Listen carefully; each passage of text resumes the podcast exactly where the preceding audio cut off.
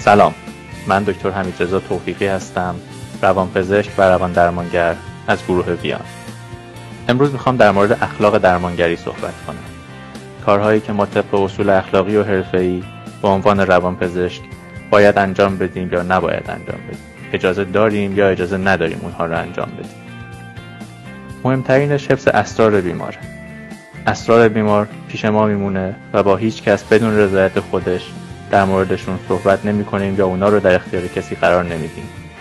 تنها استثناش هم دستورات مستقیم غذایی در موارد خاصه جالبه بدونین که اسرار بیمار حتی پس از مرگش هم نباید افشا بشه و اونها کاملا پیش روانپزشک یا روان درمانگرش محفوظ میمونه. ما اجازه نداریم برای کسی که مستقیم ویزیتش نکردیم تشخیصی مطرح کنیم اظهار نظری بکنیم یا چیزی براش تجویز کنیم. و ضمنا در مورد کسی که ویزیت میشه باید منصفانه همه گزینه ها رو براش توضیح بدیم و سود و ضرر هر کدوم رو بیان کنیم. حتی مزایا و معایب درمان نشدن رو هم باید طرح بکنیم و در بین گزینه های درمانی برای انتخاب بهترین موضوع بهش کمک کنیم.